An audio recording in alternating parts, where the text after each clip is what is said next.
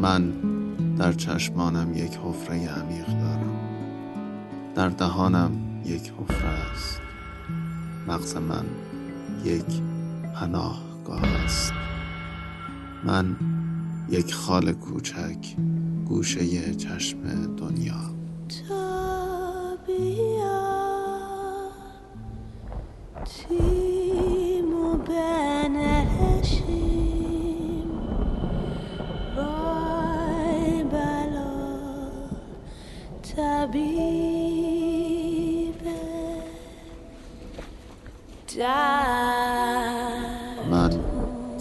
خاکستری لابلای مداد رنگی های این دنیا.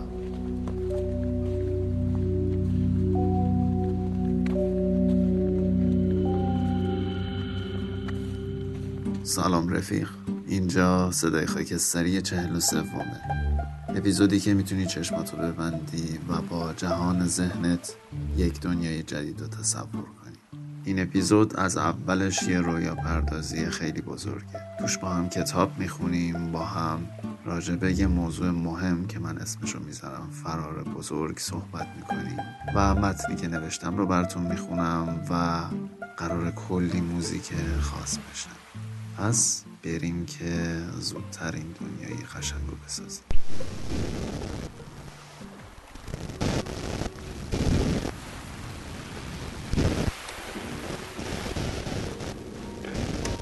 سفر ما از جایی شروع شد که به قصد گم شدن زیر پای این دنیا رو خالی کردیم.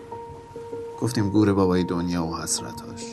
هرچی هست و نیست پشت سرمون جا گذاشتیم و رسیدیم به اینجا. اینجا کجاست؟ یه قایق چوبی قدیمی که خیلی اعتباری بهش نیست. هوایی که هر لحظه امکان داره طوفانی بشه. هیچی قابل پیش بینی نیست. اما تو راه برگشتی نداری. صدای قدمات که روی شن کشیده میشه تا مسیری که انتخابش نیست و انتخاب کنه. صدای نامفهوم من که سعی دارم آرومت کنم. اما انگار صدای امواج قوی تره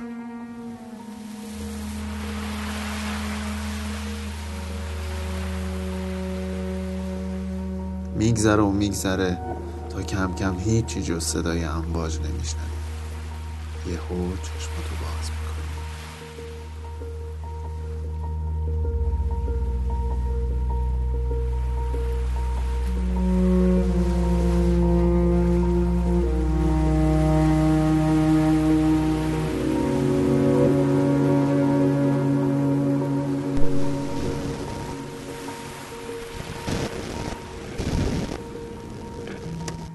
نیست خیلی نگران باشی خیلی؟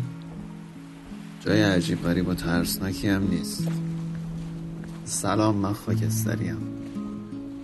می‌دونم که تو هم اسم تو گفتی اما حیف که من نمی‌تونم بشنوم.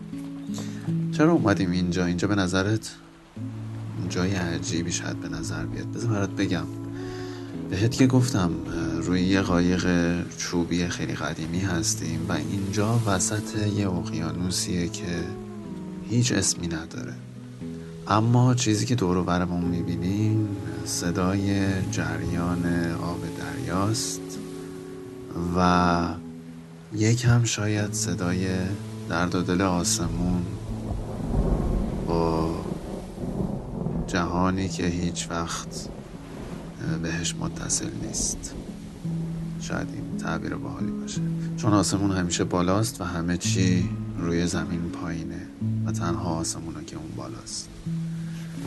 همه ما می‌تونیم همدیگر رو ببینیم و لمس داشته باشیم اما آسمون تک و تنها داره با ستاره هاش زندگی می‌کنه.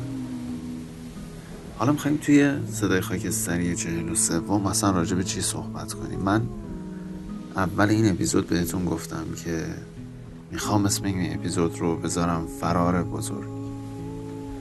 چرا فرار؟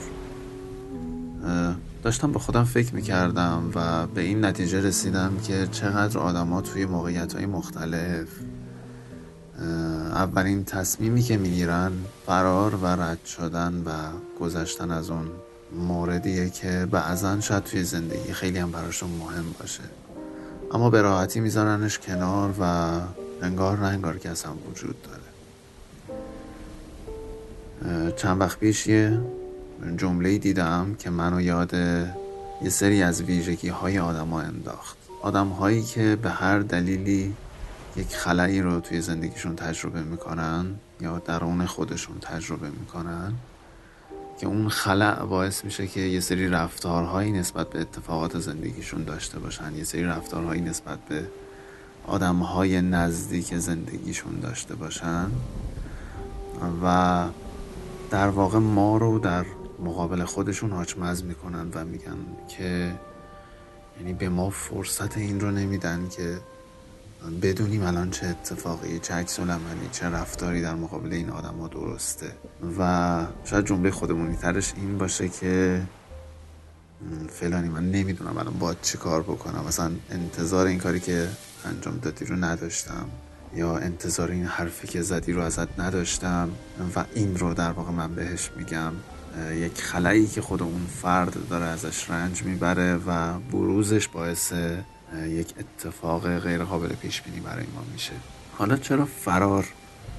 نظرت چیه؟ یعنی چرا من این اسم رو گذاشتم براش؟ احساس من میگه خیلی از موقعیت های زندگیمون سر همین فراره باعث میشه مثل دومینو یه سری اتفاقات توی زندگیمون بیفته. یعنی تو فکر کن اتفاقایی که ما به هر دلیلی درکشون نمی کنیم به جای اینکه وایسیم پیششون عمیق شیم بهشون فرصت بدیم بهشون زمان بدیم و شاید گاهی وقتا فرصت اثبات کردن خودشون رو بهشون بدیم رهاشون می‌کنیم و میریم. و این در ناخداگاه ذهنمون اسمش فرار نیست. ولی شاید اگه یه خورده از بالا نگاش بکنی شبیه فرار کردن باشه.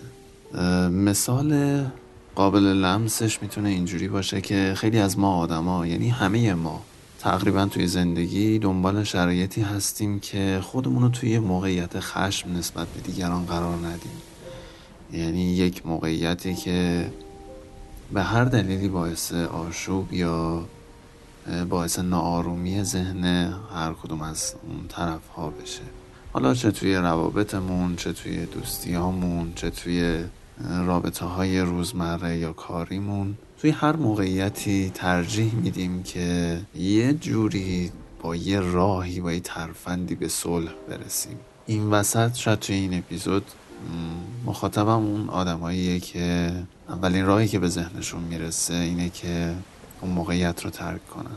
و اصلا براشون مهم نباشه که چه اتفاقی اون لحظه داره برای زندگی خودشون یا زندگی طرف مقابلشون میفته دقیقا مثل این میمونه که ما بعضی وقتا حواسمون به حرفایی که می‌زنیم نیست.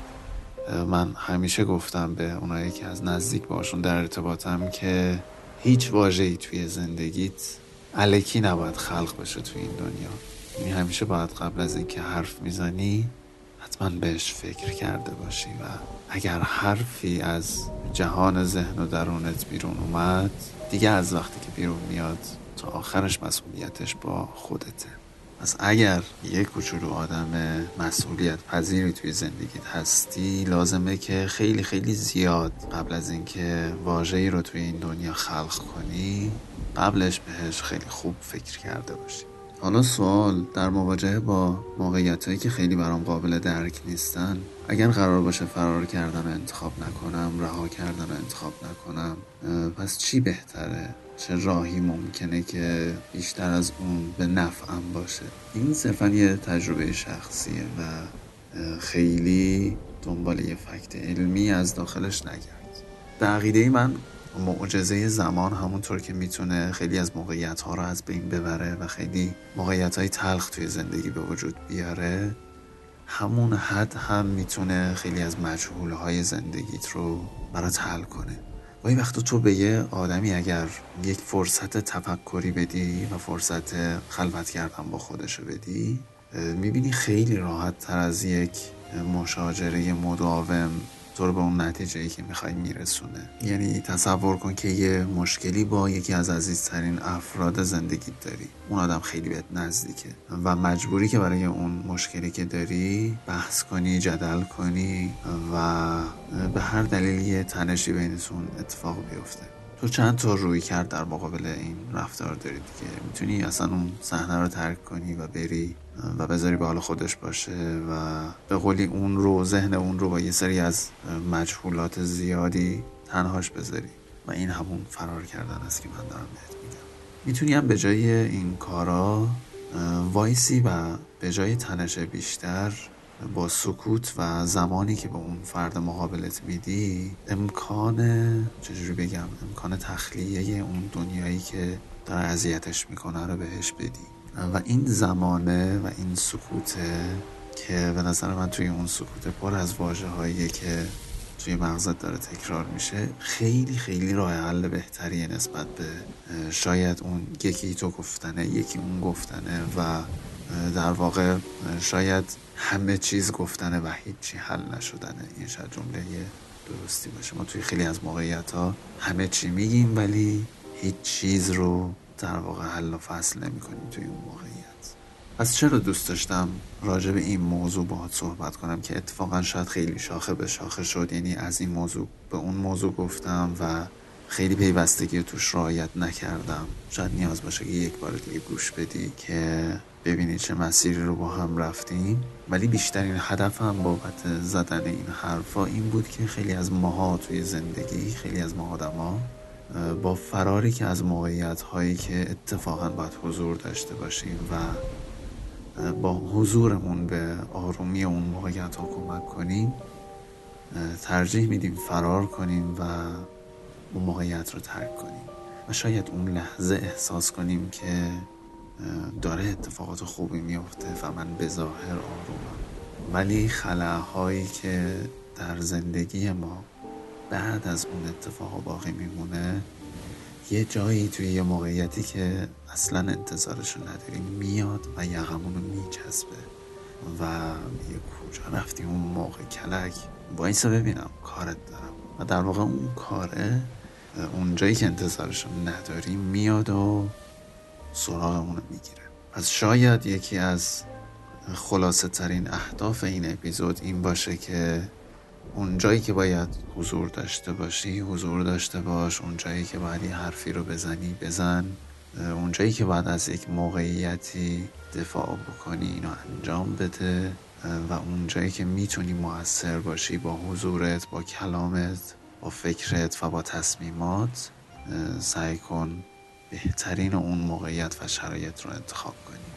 و همیشه آسون ترین کار نادیده گرفتن یه اتفاق توی زندگیه.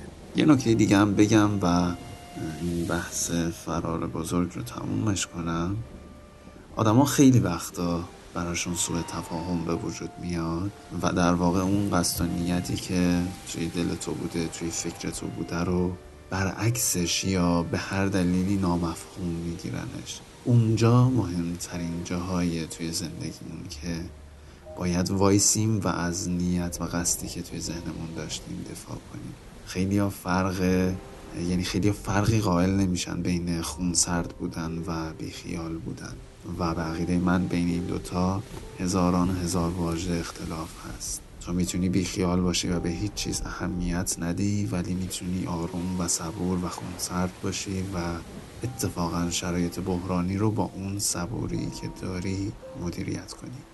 از بین این دوتا یک دنیای زیاد فاصل است. حالا اگر دوست داشتی می‌تونی نظر تو راجع بهش برام بنویسی. البته الان که وسط اقیانوسیم و قاعدتا دسترسی خاصی نداری برای نوشتن ولی خب به محض اینکه رسیدیم به خشکی اگر رسیدیم به خشکی این اتفاق رو حتما بنویس چون برای ادامه این اپیزود برنامه خاصی دارم. بریم که اگه موافق باشی بخش اول از اون کتابی که در نظر داشتم و برات بخونم و بعدش متنی که خودم نوشتم و یه خورده ای عجیب غریبه رو برات بخونم و بعدم بخش دوم کتاب.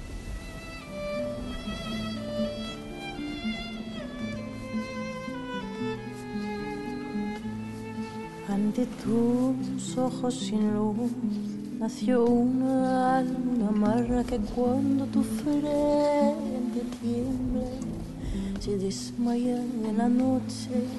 Ante tu sonrisa de sexy aparece una sombra. زندگی نداشته های زیادی دارد اگر یک بار برای نداشته هایمان سوگواری کنیم حالمان بهتر می شود و دیگر هر روز و شب با حسرتی بزرگ به جای خالی های زندگیمان چشم نمی دوزیم و سری تکان نمی دهیم در تمام زندگی ها جاهای خالی بزرگی وجود دارد که دیگر قرار نیست پر شوند.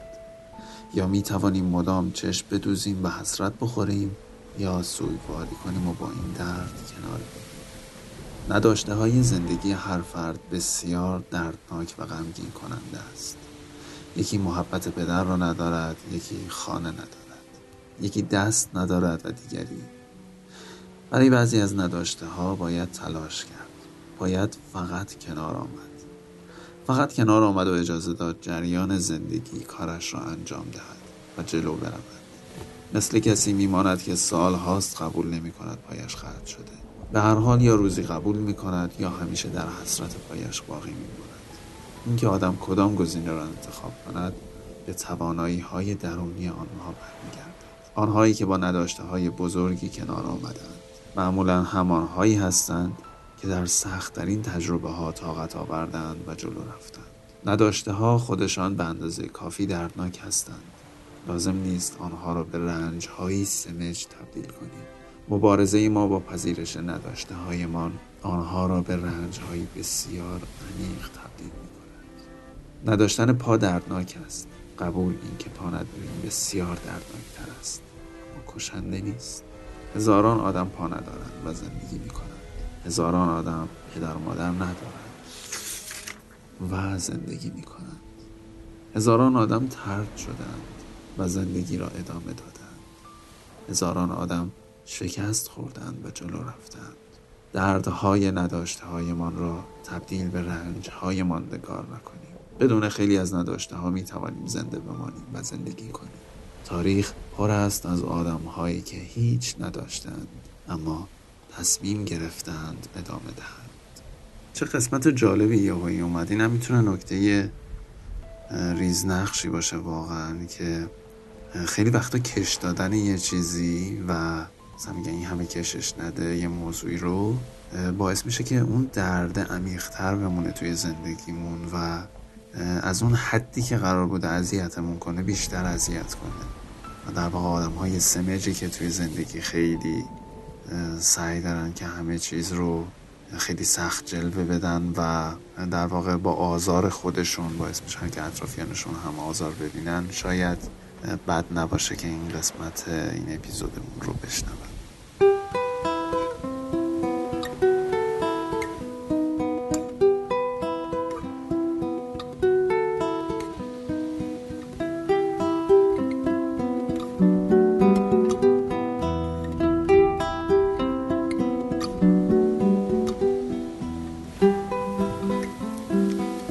بریم متنی که نوشتم رو براتون بخونم. یه خورده شاید دارک باشه شاید عجیب غریب باشه نمی‌دونم قضاوتش با تو. اما اسمی براش انتخاب نکردم. لطفا بعد از شنیدنش اگر دوست داشتی اسمشو برام بنویس و اشاره کن که این اسم متن این اپیزوده. بعضی وقتا آسمون افکارم صافه صافه. بدون حتی یک ستاره روشن. اون وقتایی که می‌تونم آروم بخوابم. اما همیشه سر دوراهی بیدار موندن و خیره شدن به آسمون یا خوابیدن و انتخاب تاریکی میمونم. نمی‌دونم اینجور وقتا باید خیالم از حال خوبم راحت باشه یا فردایی که منتظرش نیستم. من بیشتر وقتها در حال فرار کردنم. فرار از موقعیت هایی که درکشون نمی کنم فرار از موقعیت هایی که از آیندش خبر ندارم. فرار از خودم. به ناکجا آباد گذشتم. گذاشتن لحظه های خاکسترین لابلای رنگی های فیک ساختگی. از چی می ترسم؟ شاید از مجهول بودن خودم. مثل یه چهاردیواری سیاه رنگ میمونه. که هر طرفش رو نگاه می‌کنم تا خودم رو پیدا کنم. ولی چیزی نمی‌بینم. شاید وقتش با دنیای بیرون از این جعبه بیشتر آشنا بشم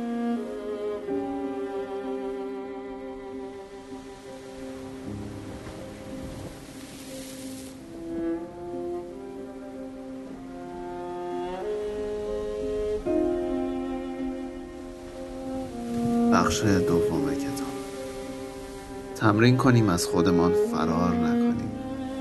هرچه بیشتر سعی کنیم از خودمان فرار کنیم بیشتر خودمان را سرزنش می‌کنیم.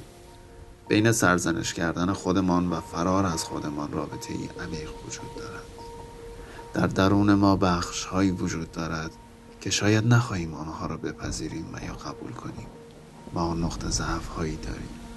اگر قبول خود واقعیمان بدون نقاب هایمان اتفاقی ساده و راحت بود که اینقدر نسبت به انتقادها و دیدن درونمان مقاومت نشون نمی‌دادیم.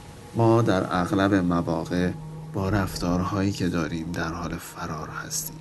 ما فرار می‌کنیم تا نقطه ضعف هایمان را نبینیم و هر چقدر بیشتر از خودمان فرار می‌کنیم بیشتر خودمان را در ذهنمان سرزنش می‌کنیم. برای همه ما پیش آمده است که وقتی گذشته ما را مرور می‌کنیم از بعضی حرف ها و واکنش های خودمان عصبانی می‌شویم. اما از خودمان در بعضی موقعیت ها متنفر می‌شویم و به خودمان فحش می‌دهیم که چرا آن کار را انجام دادم؟ چرا آن تصمیم را گرفتم؟ با چه عقلی آن حرف را زدم؟ چراهایی که انتها ندارد کلمه چرا کلمه سرزنشی است. زمانی که ما مدام این کلمه را در مورد خودمان به کار می‌بریم یعنی به شدت آدم درونیمان را تنبیه می‌کنیم. و این تنبیه کردن ما را از درک کردن درونمان دور می‌کند. و این یعنی فرار کردن از شناخت خودمان. هرچه بیشتر فرار کنیم بیشتر و محکمتر تنبیه می‌کنیم. و چقدر آدم درونیمان با هر بار کتک خوردن از ما دور خواهد شد. شبیه مادری که فرزندش را برای اشتباهاتی که کرده از کتک می‌زند و سرزنش می‌کند بیایید کمی فکر کنیم که مادر قصد تربیت فرزندش را دارد و می‌خواهد او درستترین رفتار و تصمیم را داشته باشد آیا روشی که انتخاب کرده از فرزندش را از او دورتر نمی کند؟ آیا با این تنبیه کردنها فرزندش می تواند احساس کند که دوست داشتنی است؟ آدم درونی ما باید تجربه کند و بزرگ شود باید زمین بخورد. باید حرف های اشتباه بزند تصمیم های نابجا بگیرد و کنش های خام نشان دهد. آدم درونی ما باید تجربه کند.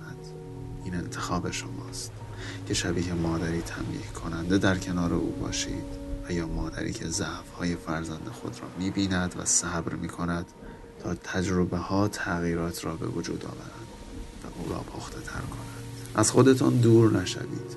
با همه نقطه ضعف ها دوست داشتنی هستید و اینقدر خاطرتان را با سرزنشی عمیق مرور نکنید. صبور باشید. تجربه هایتان به موقع به کمک شما خواهند آمد.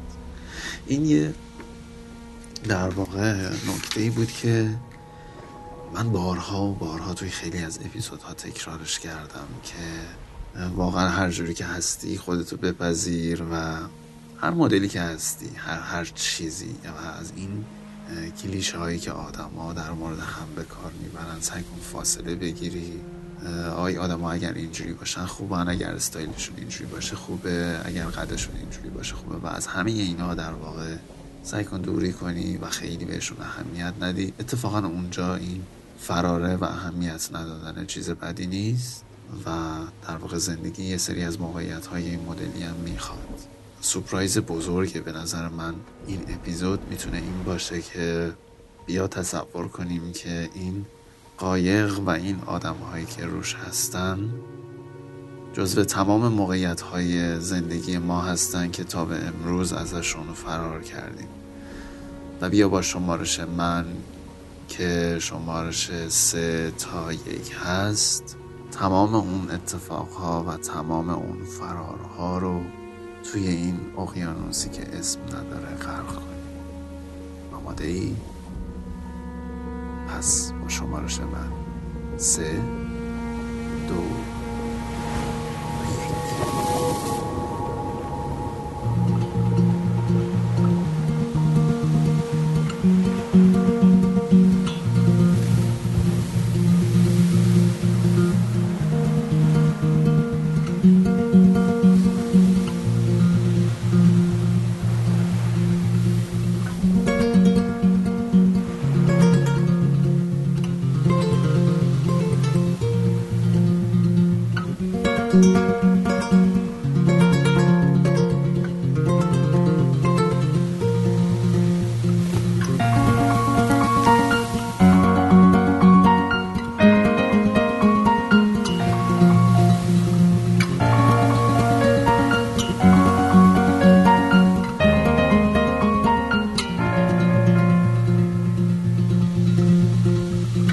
نفهمیدیم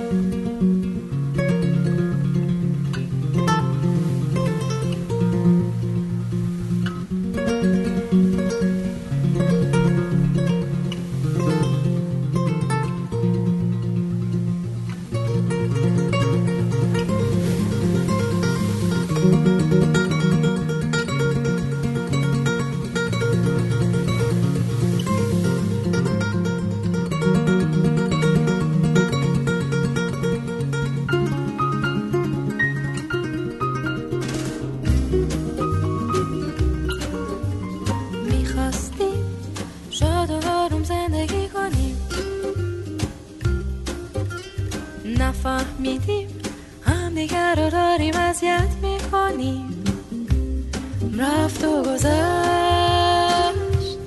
خاطر شد. دل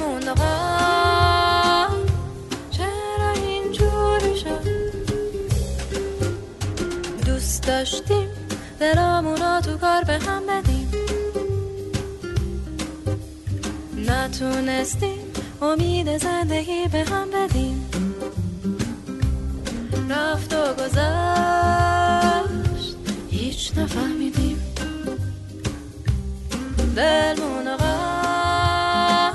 چرا شو نفهمیدیم جنگ و دوا اون همه ناز و عدا اون عشق و فریاد اون همه دلسوزی ها گذشت دلمون آقا